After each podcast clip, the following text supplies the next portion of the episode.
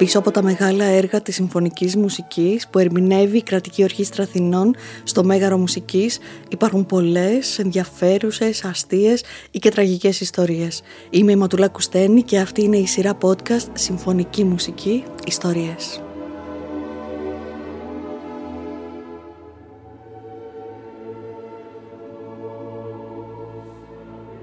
Για να μην χάνετε κανένα επεισόδιο της σειράς, ακολουθήστε μας στο Spotify, στα Apple και στα Google Podcasts.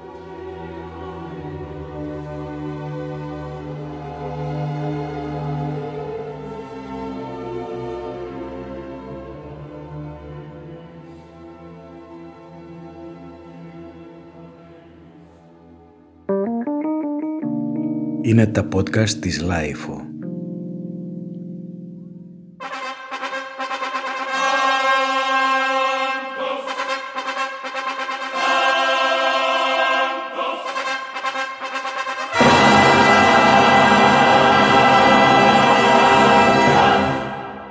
Ρέκβιεμ του Τζουζέπε Βέρντι. Η ανθρώπινη ύπαρξη απέναντι στην πιο σπαρακτική, νεκρόσιμη ακολουθία.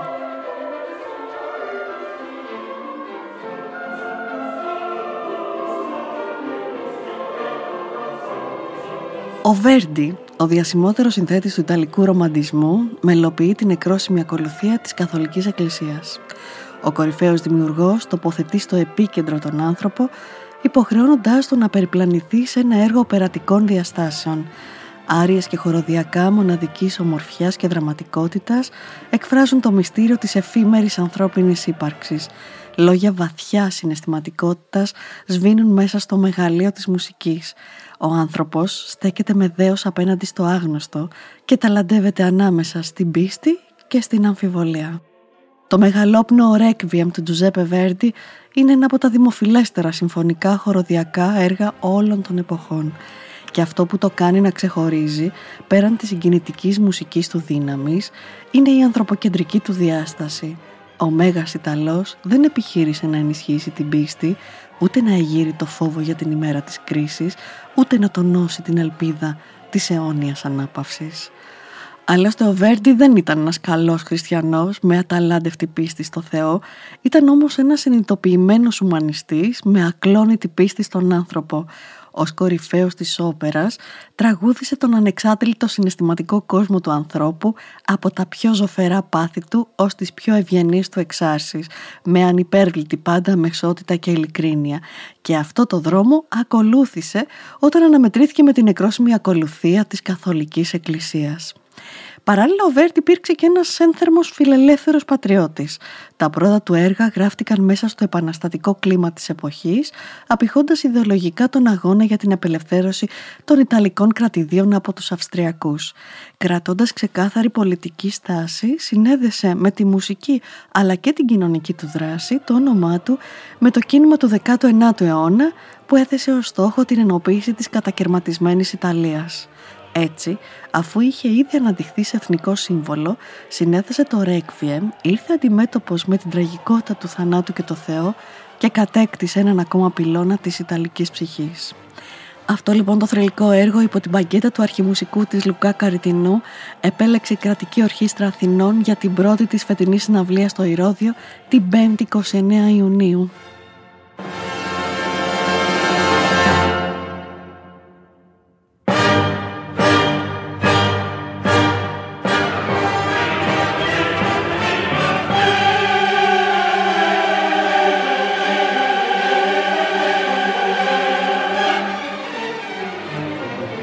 Τίποτε δεν θα μείνει ατιμόρυτο. Η μέρα οργής, εκείνη η μέρα ο κόσμος θα φανιστεί μέσα σε στάχτες. Οικετεύω και γονατίζω με καρδιά συντετριμένη. Ο τι να πω εγώ, ο αμαρτωλός, ποιος να μιλήσει για μένα όταν και οι δίκαιοι χρειάζονται έλεος. Άλλοτε σαν λεκτική μονομαχία και άλλοτε σαν προσευχή, το Ρέκβιεμ του Βέρντι είναι η μουσική στην οποία θα ανατρέχουμε όταν οι σταθερές λυγίζουν, η πίστη ξεθοριάζει, το αύριο παραμένει αβέβαιο, η δύναμη στερεύει, οι οικουμενικές αξίες πλήττονται. η παρηγορητική και διαχρονική του ισχύς μοιάζει να κυλούν σαν φάρμακο στις φλέβες όσων δοκιμάζονται. Σκεφτείτε πως το Ρέκβιεμ φέρεται να εκτελέστηκε περί τις 16 φορές μεταξύ 1943 και 1944 από κρατούμενους στο στρατόπεδο συγκέντρωσης του Τερέζιενστάτ υπό τη διεύθυνση του Ράφαλ Σέχτερ από μια κολεκτίβα που δρούσε στο γκέτο. Μάλιστα, από τη δεκαετία του 1990 οι εορτασμοί στη μνήμη των θυμάτων του στρατοπέδου συχνά περιλάμβαναν την ερμηνεία του Ρέκβιεμ. Από την άλλη, στην όπερα της Κολονίας το 2011 έκανε πρεμιέρα σε σκηνοθεσία Clemens Μπέχτελ μια παράσταση όπου οι τέσσερις βασικοί χαρακτήρες του έργου, ισορροπώντας μεταξύ ζωής και θανάτου, παρουσίαζαν στιγμές από την πυρηνική καταστροφή της Φουκουσίμα, τη φυλάκιση μιας συγγραφέας στην Τουρκία, την οριακή ζωή μιας νεαρής με βουλημικές κρίσεις, αλλά και την ανθρωπιστική κατάσταση στην Αφρική. Όλα υπό τους ήχους του Ρέκβιεμ.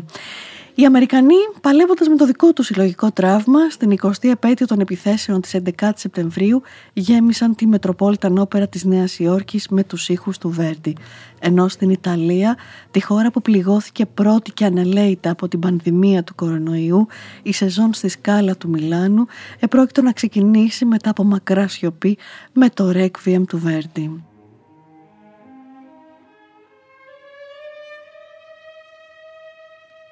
Πάμε να δούμε όμως σε τι ιστορικό πλαίσιο γράφτηκε το έργο που σχεδόν 150 χρόνια μετά τη σύνθεσή του κρατά πανίσχυρες τις θεραπευτικές του ιδιότητες. Βρισκόμαστε στο 1871 και ο Βέρντι, αν και στο απόγειο των δημιουργικών του δυνάμεων, δείχνει πως μετά την Αΐντα δύσκολα θα συνέθετε νέα όπερα. Και πράγματι, η οπερατική του σιωπή κράτησε 16 χρόνια και τα μόνα έργα που διέκοψαν τη δημιουργική του αγρανάπαυση ήταν το κουαρτέτο εγχόρδων σε μία ελάσσονα και το Ρέκβιεμ.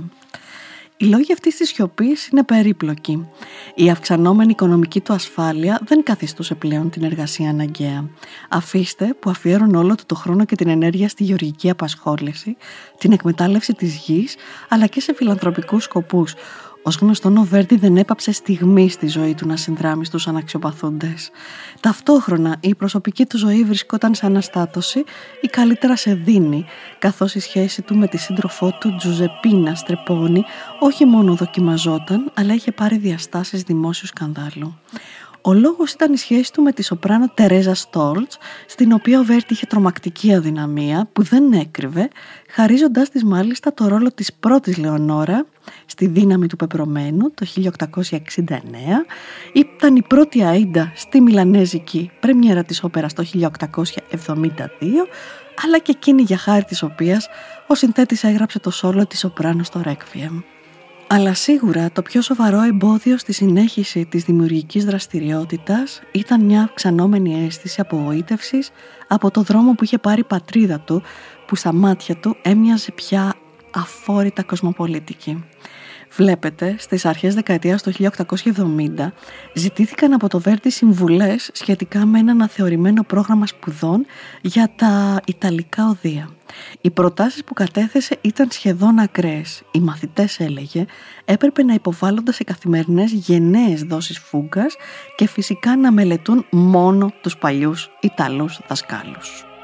Οι εκολαπτώμενοι συνθέτες πρέπει να παρακολουθούν λίγες παραστάσεις σύγχρονων οπερών και να αποφεύγουν να γοητεύονται από τις πολλές ομορφιές της αρμονίας, της ενορχήστρωσης, της μειωμένης 7ης συγχορδίας, επέμενε ο Βέρντι. Στην πραγματικότητα, πίσω από την καλλιτεχνική του ακαμψία κρυβόταν η δυσαρέσκειά του για τη γοητεία που ασκούσε στους Ιταλούς η γερμανική σχολή, αλλά και η βαθιά του πεποίθηση ότι η πρόοδος βρίσκεται στους παλιούς καιρούς.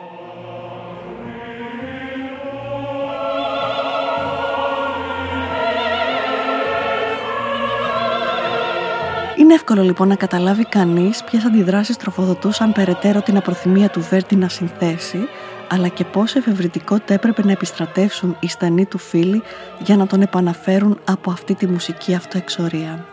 Τεράστιο επίτευγμα ότι αναμετρήθηκε με το Ρέκβιεμ σε εκείνη τη χρονική στιγμή. Όλα ξεκίνησαν από το θάνατο του Τζοακίνο Ροσίνι το 1868, οπότε και ο Βέρντι πρότεινε σε αρκετούς Ιταλούς συνθέτες της εποχής να συνεργαστούν σε ένα μουσικό αφιέρωμα προς τιμήν του.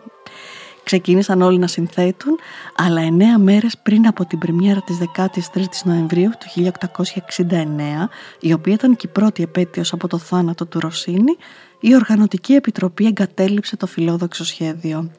Ο Βέρντι κατηγόρησε για το ναυάγιο τον μαέστρο Άντζελο Μαριάνι, τον διέγραψε από φίλο του και απογοητευμένος πένθησε τη χαμένη ευκαιρία να τιμήσει το Ροσίνι. Ωστόσο, ένας δεύτερος θάνατος, 4 χρόνια μετά, πυροδότησε ξανά την έμπνευσή του. Στις 22 Μαΐου 1873 πέθανε ο Ιταλός ποιητής και ανθρωπιστής Αλεσάνδρο Μαντζόνι, τον οποίο ο Βέρντι θαύμαζε τρομερά. Ο θάνατός του το συγκλώνησε σε τέτοιο βαθμό που δεν άντεξε καν να παρευρεθεί στην κηδεία. Όμως ο βαθύς πόνος, όπως συχνά συμβαίνει στους δημιουργούς, μετουσιώθηκε κατευθείαν σε δράση και συγκεκριμένα στη σύνθεση ενός Ρέκβιεμ φόρου τιμής στο Μεγάλο Εκλιπώντα. Παρόλο που στο παρελθόν ο Βέρντι είχε απορρίψει την ιδέα σύνθεσης ενός Ρέκβιεμ, θεωρώντας πως θα ήταν άχρηστο να προσθέσει ένα ακόμα στα τόσα υπάρχοντα, ήρθε αμέσως σε επαφή με τον δήμαρχο του Μιλάνου για να εξασφαλίσει την τυπική συγκατάθεση, άρχισε να εργάζεται πυρετωδώς εξελίσσοντας το Λίμπερα Με που είχε αρχικά συνθέσει για το Ροσίνι και οργάνωσε μόνος του ως την τελευταία πρακτική λεπτομέρεια την παρουσίαση του νέου του έργου. Έτσι, ανήμερα της επετείου ενός χρόνου από το θάνατο του Μαντζόνι, ο ίδιος ο συνθέτης ανέβηκε στο πόντιουμ και διήφθηνε το έργο στον καθεδρικό ναό του Αγίου Μάρκου στο Μιλάνο. Αμέσως μετά τη θριαμβευτική πρεμιέρα ακολούθησαν εκτελέσεις στη Σκάλα, στο Παρίσι, στο Λονδίνο και στη Βιέννη. Το Ρέκβιεμ γινόταν παντού δεκτό με ενθουσιασμό, τον οποίο ενθουσιασμό συνοψίζει μια κουβέντα του Μπραμς. Μόνο μια ιδιοφυΐα θα μπορούσε να γράψει ένα τέτοιο έργο. Δυστυχώς η επίσημη Ρωμαιοκαθολική Εκκλησία δεν ασπαζόταν τον ενθουσιασμό του καλλιτεχνικού κόσμου και έτσι, διόλου τυχαία, ο Πάπας απαγόρευσε με εγκύκλιό του το 1903 να παρουσιάζονται στις εκκλησίες μουσικά έργα που απομακρύνονταν από τις παραδοσιακές αισθητικές αρχές και υπερτώνιζε μάλιστα την ανάγκη η εκκλησιαστική μουσική να ενισχύει το θρησκευτικό αίσθημα των πιστών. Υπό αυτό το πρίσμα, πράγματι, το Ρέκβιεμ του Βέρντι, παρά τον τίτλο και το περιεχόμενό του, δεν είναι ένα τυπικά θρησκευτικό έργο. Είναι όμως μια σύνθεση με σαφή οπερατικά στοιχεία, λογικό, αν αναλογιστεί κανείς ότι γράφτηκε από έναν από τους μεγαλύτερους συνθέτες όπερας όλων των εποχών και με μια τόσο τέλεια δραματικότητα και φροντίδα για την ανάδειξη της ανθρώπινης φωνής που σαν βέλος χτυπά κατευθείαν στην καρδιά του ακροατή.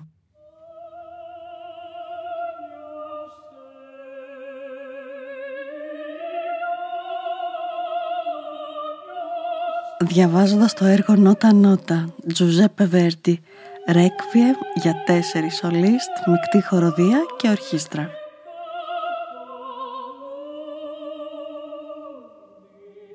Η βαθύτερη ουσία του Ρέκβιεμ και ίσως ένας από τους λόγους της διαχρονικής του απήχησης είναι η ανθρωποκεντρική του διάσταση. Η βαθιά συναισθηματικότητα της μουσικής επικεντρώνεται στο μυστήριο της εφήμερης ανθρώπινης ύπαρξης που είναι άλλωστε πιο γοητευτικό μυστήριο από εκείνο της ύπαρξης του Θεού. Όχι, ο Βέρντι δεν ενδιαφερόταν να τονώσει την ελπίδα της αιώνιας ανάπαυσης στον παράδεισο, αλλά να περιγράψει την άσβεστη μεταφυσική αγωνία του, το δέος του απέναντι στο άγνωστο, τη στάση του απέναντι στο Θεό.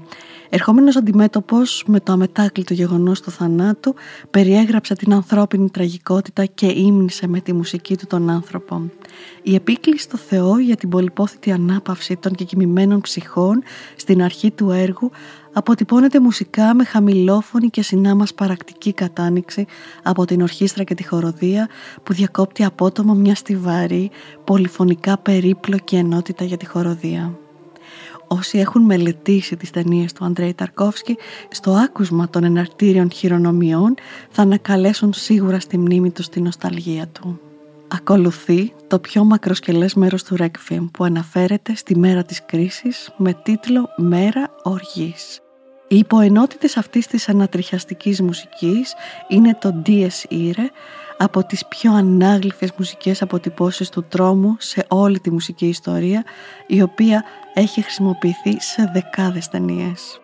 Η εισαγωγή έχει μια φανφάρα από 4 τρομπέτες. Έπειτα το σόλο του μπάσου συνοδεύεται από ένα επίμονο ενιγματικό σχήμα στα έγχορδα. Το Liber Scriptus, σόλο της μεσοφών με παρεμβάσεις της χοροδίας, είναι ένα θρηνητικό φωνητικό τρίο που συνοδεύεται από ένα κυματοειδές σόλο του φαγκότου. Έπειτα το λυρικό ντουέτο της υψηφώνου και της μεσοφώνου, με το οποίο ζητούν άφεση αμαρτιών, και η προσευχή του τενόρου και αυτή του μπάσου και φυσικά το λακριμόζα, το θρηνητικό σόλο της μεσοφώνου, μια συγκλονιστική στιγμή όπου η φωνή της ερμηνεύτριας με τη συνδρομή των χοροδών οδηγείται σταδιακά σε μια εκστατική κορύφωση. Η συσσωρευμένη ένταση καταλαγιάζει στο επόμενο μέρος, στο οποίο η χοροδία συγγεί προτού αναλάβει πρωταγωνιστικό ρόλο στο Σάνκτους, μια περίτεχνη διπλή φούγκα για διπλή χοροδία μεγάλων δεξιοτεχνικών απαιτήσεων και αμύωτης ενεργητικότητας. Στον αντίποδα αυτής της πολυπλοκότητας, οι γυναίκες ολείς τραγουδούν μια απέριτη μελωδική γραμμή σε στυλ ψαλμοδίας καθ' όλη τη διάρκεια του Agnus Dei, του συντομότερου και απλούστερου μέρους του έργου, ενώ αμέσως μετά, στο εθέριο σόλο της μεσοφώνου, αντιπαραβάλλονται στιγμές μακάβριες με σκοτεινά ηχοχρώματα από τις ανδρικές ολιστικές φωνές.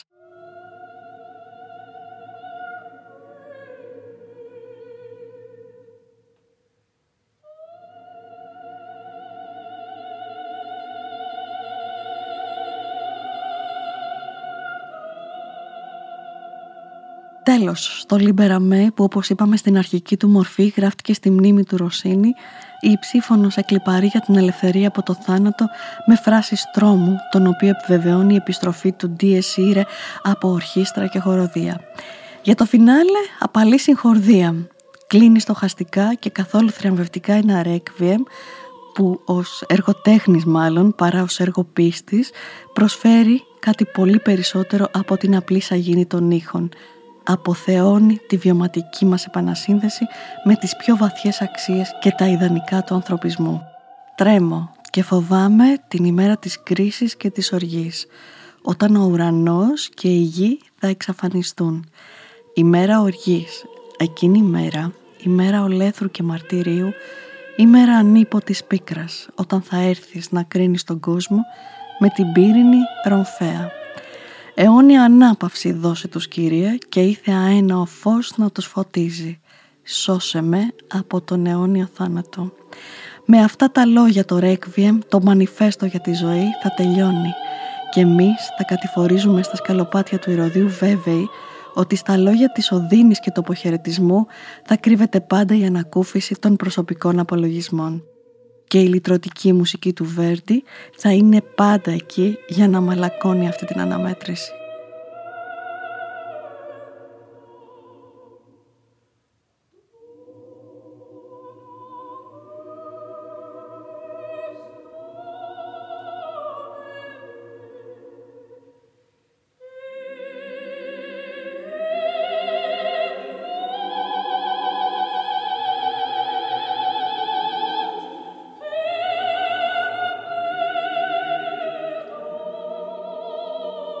Είμαι η Ματούλα Κουστένη και αυτό ήταν ένα ακόμα επεισόδιο της σειράς Συμφωνική Μουσική Ιστορίες, μια συνεργασία της LiFO με την Κρατική Ορχήστρα Αθηνών.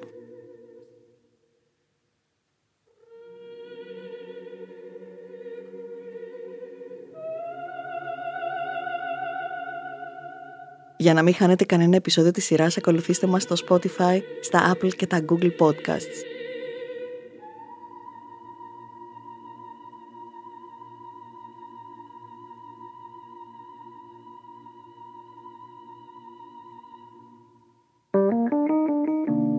Είναι τα podcast της LiFO.